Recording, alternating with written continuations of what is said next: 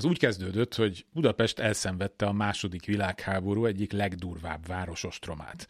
Aztán az erőforrások hiányával küzdve újraépítették, sikerült, ahogy sikerült. Aztán jött 56, megint szétlőtték egy részét, majd jött az IKV, és felmorzsolta a maradékot. A rendszerváltás után az önkormányzatok kiszorták a lakásokat, küzdjenek vele a lakók.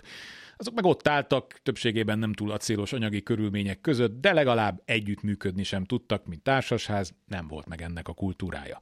Budapesten járva ma is találhatunk repeszek szaggatta házfalakat, egykor fényűző kapubejárókat, ahol a kukákból folyik ki a szemét, csöndesen, egykedvűen hámlik a salétromos fal. A négyzetméter árak viszont még ott is közelítik az egymillió forintot, ahol amúgy alá van ducolva a körfolyosó. Szabad telek, alig.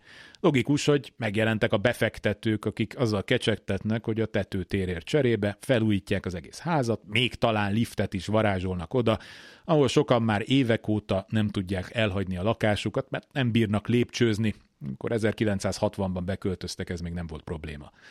A tulajdonosoknak fogalmuk sincs, mivel jár mindez, mire kell figyelni, hol vannak a csapdák, mik a minimális biztosítékok. Annyit tudnak, hogy nem képesek előrántani a párna cihából mondjuk negyed milliárd forintot a legszükségesebb munkákra.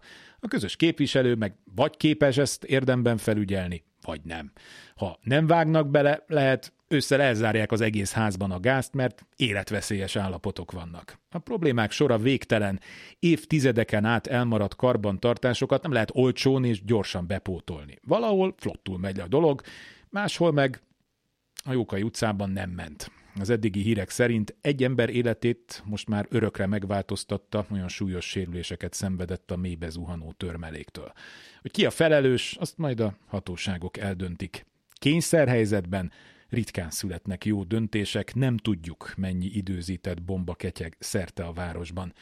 Fél szemmel a homlokzatot kémlelve nehéz létezni. Kárpát Iván vagyok, ez az Esti Gyors, a hírek után kezdünk.